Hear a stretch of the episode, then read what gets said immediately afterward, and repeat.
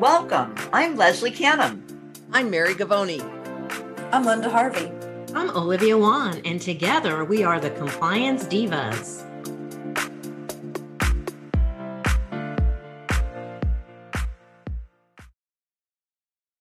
Welcome to the Compliance Divas podcast. We have a real treat for you today with a special guest who's going to share with us information about his esteemed career in dental infection prevention and control. My name is Mary Govoni, and I will be your moderator for today. We bring clarity and efficiency to compliance by navigating the regulatory world to help you to stay in compliance. You can subscribe to the Compliance Divas podcast at thecompliancedivas.com or and through any of your podcast channels. If you have questions about this podcast today, you can contact us by email at support at thecompliancedivas.com. So we are thrilled to have with us today Dr. John Molinari who is such a friend to dentistry, who has been our infection control expert guru, mentor, teacher on all things infection control. We're actually attending the OSAP meeting the Organization for Safety, Asepsis, and Prevention.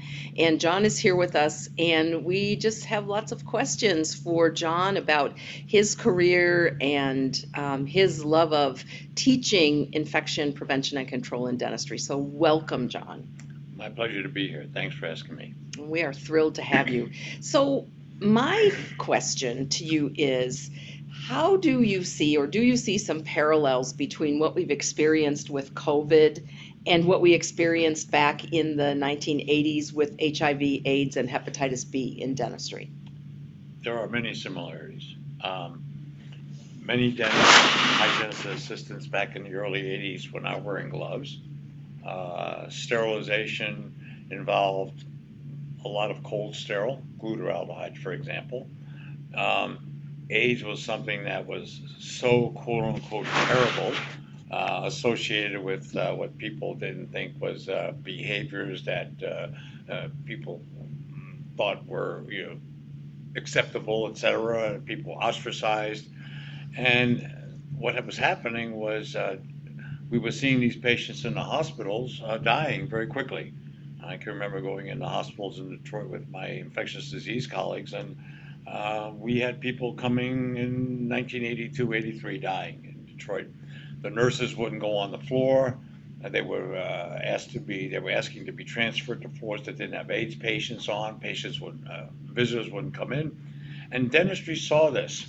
And so they took it upon themselves because they were concerned, like everybody else was, like maybe we could see if somebody was at higher risk for this or if somebody had this, this dreaded disease. And then the concept of universal precautions was coming in and the use of gloves.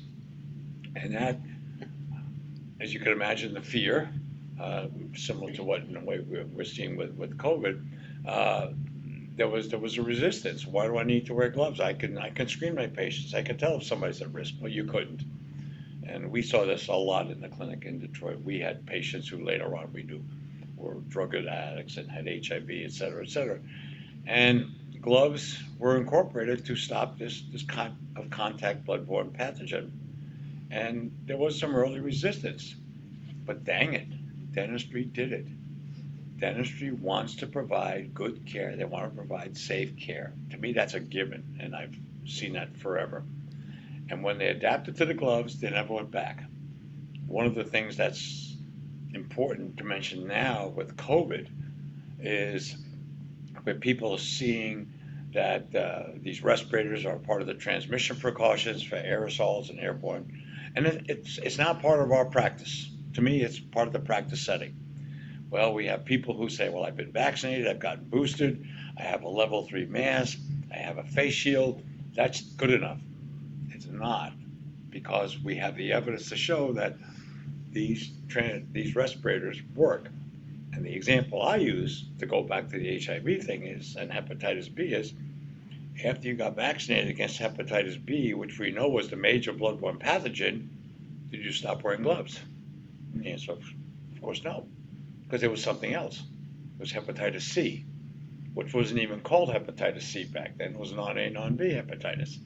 So the fact is that dentistry adapted and adopted these precautions, and they've done a good job. Don't revert back because you think that, oh, well, we're through this, we can save this expense, we don't need to do this, it's too cumbersome. The, the science and the evolution of the products is continuing to make it even easier and more breathable, more comfortable versus what we saw back in 2020. And so, to me, that's there's there's a lot of similarities. There are, and thank you much, so much for sharing that. And I think what you said is so profound. We didn't go back after vaccinations for hepatitis B because there is the next thing. We don't know what the next respiratory um, virus is. Plus, we also have viruses and bacteria that are spread through aerosols that were there. Those hazards were there pre-COVID, and we really can't go back. And yet, many of the folks that we work with as consultants want to go back to the old way. So, thank you for reinforcing that. Well, there's even there's even one other thing, and, and thank you. I appreciate your comments. Uh, a couple of years ago, there was a, an outbreak. A report CDC had us of um, uh, idiopathic pulmonary fibrosis. Yes. And I forget how many dental professionals had this, and nobody could figure out what it is. Eight, eight. Thank you very much. I think one died. If I'm not mistaken. Um, and could it have been from the very fine particles from the uh, operative procedures that weren't infectious particles? Nobody's figured that out just yet. But at the very least, it showed an occupational exposure to these small, fine particles that are quite differently behavior wise from droplets. And that's where the regular masks don't work. And as I recall, these people were wearing regular face masks, but now we have the next progression of precautions. Absolutely. Olivia, do you have a question for John? I do. Oh, geez. I do. I want to know that throughout your career as an instructor at a dental school and also your career in lecturing, how do you motivate people beyond just being complacent? How do I motivate people? Yeah, I guess I don't think about it like that. I think about getting it up and explaining, hopefully, what the issues are, what the problem is. Um, I I love what I do. I love to learn. I try to learn something all the time, and accept it if I can, as best I can, and I try to pass that on. Not just what you're going to do, but why you're going to do it if, if, if you just tell them what to do, students, whoever, some are going to do it because they're going to do it, but others are going to say, why? I mean, uh, is this your opinion, sort of stuff? I don't care if it's EPA, FDA, CDC, God. Uh, you have to explain it. And there's not always a great explanation. But part of it is to get them to understand the rationale and then actually bring themselves to accepting it. Gloves was a perfect example. Our hygiene department at University of Detroit um, asked for gloves in 1980. Wow. Uh, everybody was concerned about hepatitis B. This was before AIDS. Right. And I went to our finance dean, who was a good man, but we didn't have a whole lot of money at our dental school. No, too expensive. Nobody's wearing gloves. Come on. Our oral surgeons weren't wearing gloves. Finally, he said yes, and we were able to get the students one pair of gloves a day. I, I beefed it up to two pairs because I used to go to the companies and ask them for boxes of gloves. And when the dispensary in the school was running low, I'd go up to my lab and get a box of large, medium, and small gloves. And I supplied the dental school from Mir and those other companies. What happened is the students did it because I was explaining hepatitis B to them. The faculty hadn't had that type of training, so they were more resistant. But when they saw and heard more about hepatitis B, they started wearing the gloves. But they were resistant at first. Of course, when HIV came, you know, they couldn't put gloves on fast enough uh, because they were so concerned. But it, to, to me, it's always been a process of don't just tell them what to do. That's not always going to work. They have to understand because these are these are educated people. True. Everyone in this room at the OSAP Yes. meeting is educated, and some are highly, highly educated, who really can focus on things and understand things even better than you or I can. So really showing them the science and uh, you have been the giant in our industry You're very and kind. we appreciate you imparting your knowledge You're very kind. and your skills. You're very kind. Sometimes, sometimes it, it, it, it it's not the best thing in the world because you can gross people out. What I love for me is I had to be involved in medicine, not just dentistry, and that's been my background. I spent a lot of years working in uh, a couple of years in Pittsburgh hospitals before I got to Detroit, and then certainly in the Detroit hospital systems uh, as a consultant with infectious diseases. Not just the dental departments, but with uh, emergency departments, uh, just with my emergency, uh, with my infectious disease docs. And so we saw some of the first AIDS patients in hospitals in 1983 in Detroit. We saw, you name it, every type of infection you could imagine. Uh, and that brought, brings back my expertise to where I could apply it to other areas. So that helped me with credibility, where people would say, he knows what he's talking about.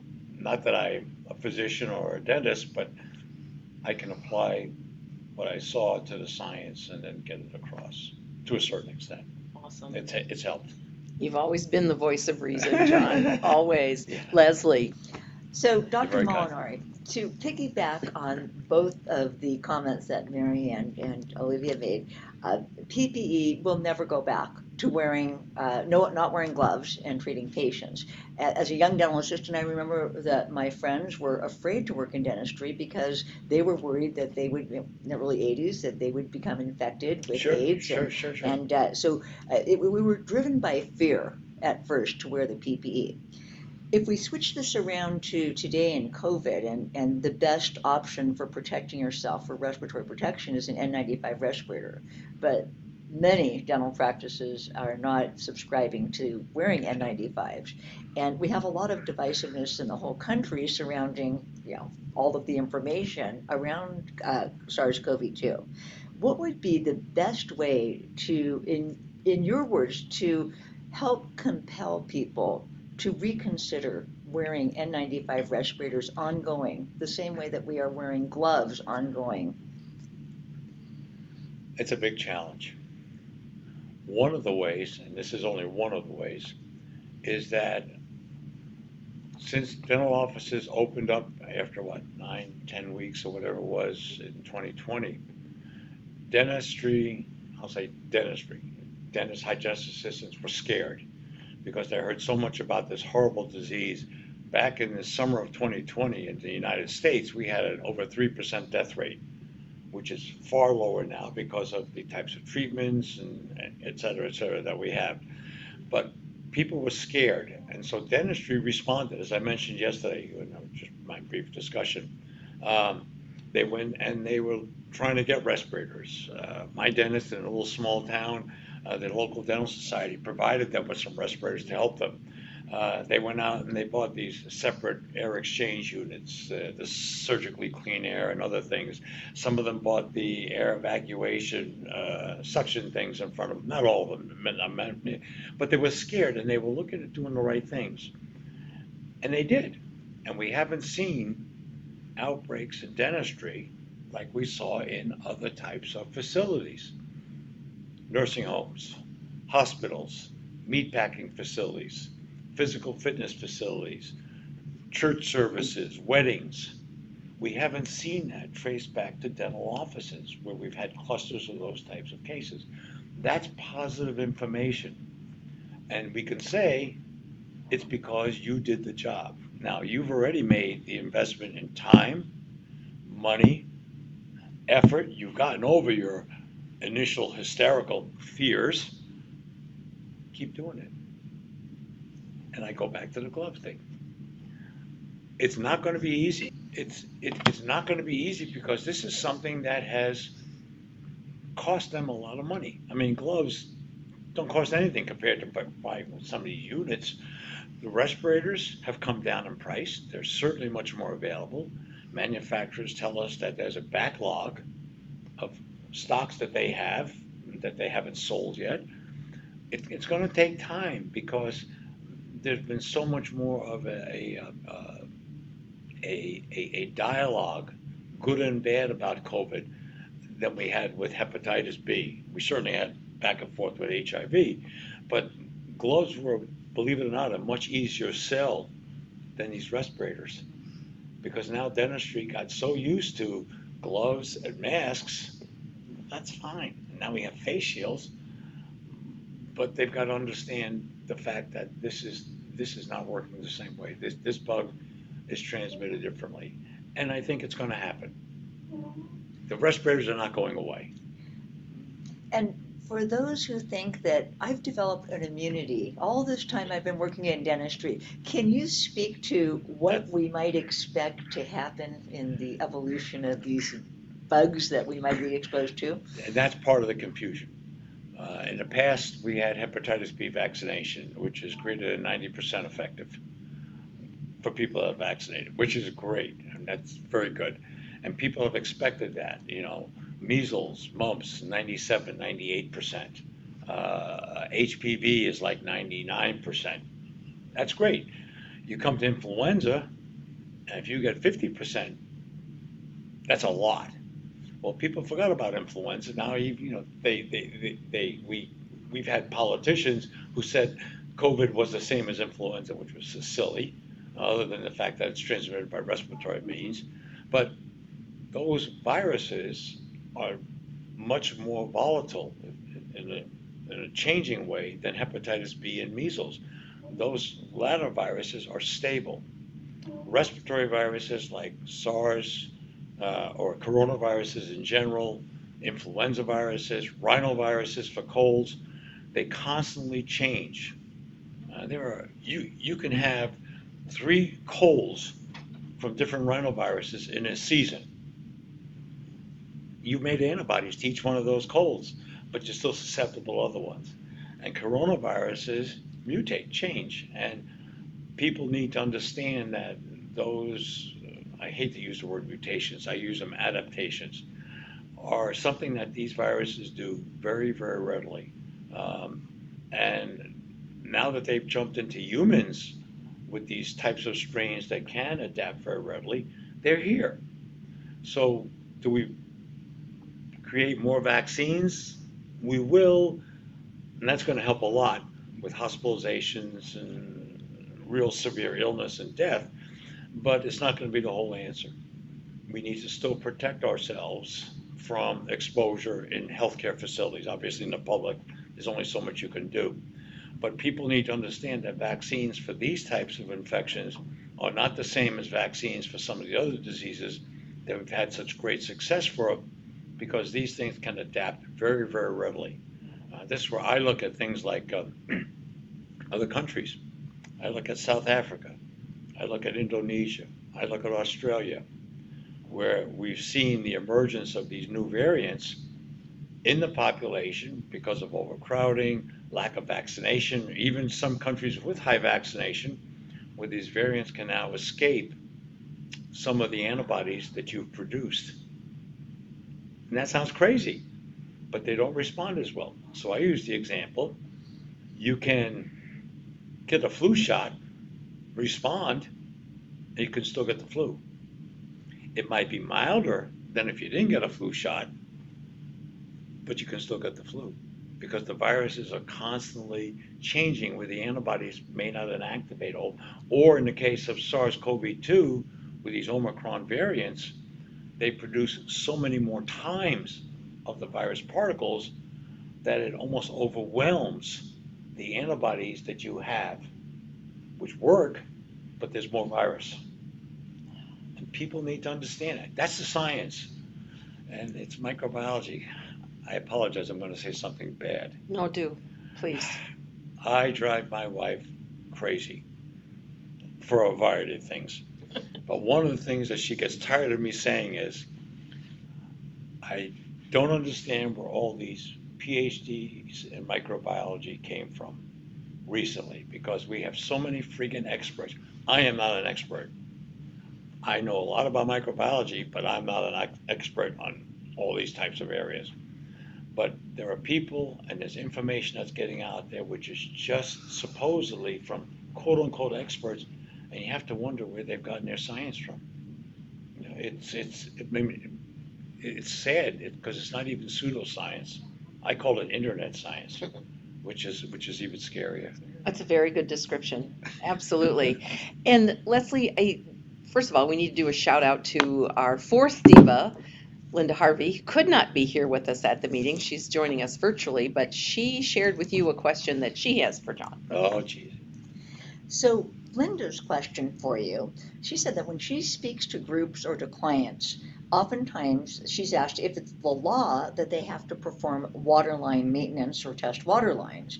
And uh, she says that really our sense as the compliance divas and, and dental professionals is that dental offices are thinking it's nice to uh, know information, but is not required to know information about monitoring water lines and uh, and uh, also testing, uh, treating if it, if you need to. And we'd like to know your position. Um, so we know that certain states uh, subscribe to CDC guidelines and CDC recommendations, so now become law in those states. But what about the other states where they still have the discretion to test or treat? Uh, what would you recommend? It's going to be a broad statement, okay? Why did you all get into dentistry? Why did you go to hygiene assisting or dental school? Same reason that physicians, nurses, nurse anesthetists, PAs went in to help people, to treat people, to cure whatever illness it is. And the bottom line for all the health professions is do no harm, which means the safety of the patient comes first. Obviously, you protect yourselves, but do no harm means that you do the best you possibly can to prevent whatever the illness happens to be. And we have documentation for water lines. We have at least five known outbreaks that show that dental water lines have been responsible for infections. Two pediatric dentistry clinics. We have two Legionella fatal cases. We have a case back in the 80s uh, with uh, cancer survivors and Pseudomonas infections. Plus, we have anecdotal data from earlier dental studies where dentists, one is an orthodontist, I believe, in Washington years ago, died of Legionnaire's disease. And the suspicion was he picked it up from the water lines. Nobody ever followed up 100. But the point is, we have the data, we have the information, we have the science, the clinical science. And what's your responsibility as a health professional to say, well, it's a regulation, it's a recommendation. What is your basic responsibility? Your basic responsibility is to treat that patient, protect them, and protect yourself. So you can give all the other things you want, but I'll just bring it back to what your oath was that you took.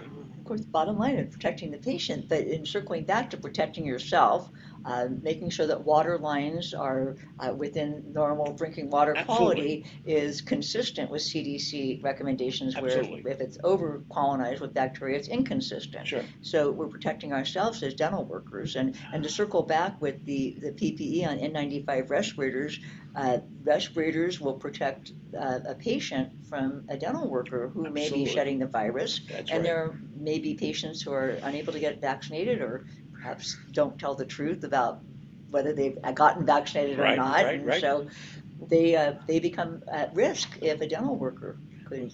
And I'll even bring up one other thing, Leslie, that you, you were alluding to. If you look at our population, we have an increasing percentage of the population that's immune compromised. Cancer survivors, transplants, brittle diabetics, lupus, rheumatoid arthritis, prolonged steroid therapies. Uh, we have them in our families. Uh, that's your dental population is increasing like that. So those people are more susceptible to these common bugs that come out in the sprays and droplets and aerosols, and I'm not even talking just the viruses, just the bacteria, than you or I. And the responsibility is to protect all your patients. And so where we have the solutions, that's what you do. But I, I tell people, look at your patient populations. These people are not able to eliminate or to resist these types of exposures like you. And you have an obligation to them. And you have dental providers who are in that category They need to be protected. So we, we have the solutions or we have the approaches. The solutions continue to evolve. And that's just the right thing to do. It's eye opening. And like you said, the solution are right at our fingertips. Yep, yep. You're It right. is. Yeah. John, thank you so much for taking the time to be Well- with us today. You know how much we all love you, and we're going to miss you out there on the lecture circuit, but we know that you still will be consulting and sharing your expertise and your information. So thank you to our listeners for joining us today for this special edition of the Compliance Divas podcast. Again, if you have questions, you can submit them to support at thecompliancedivas.com.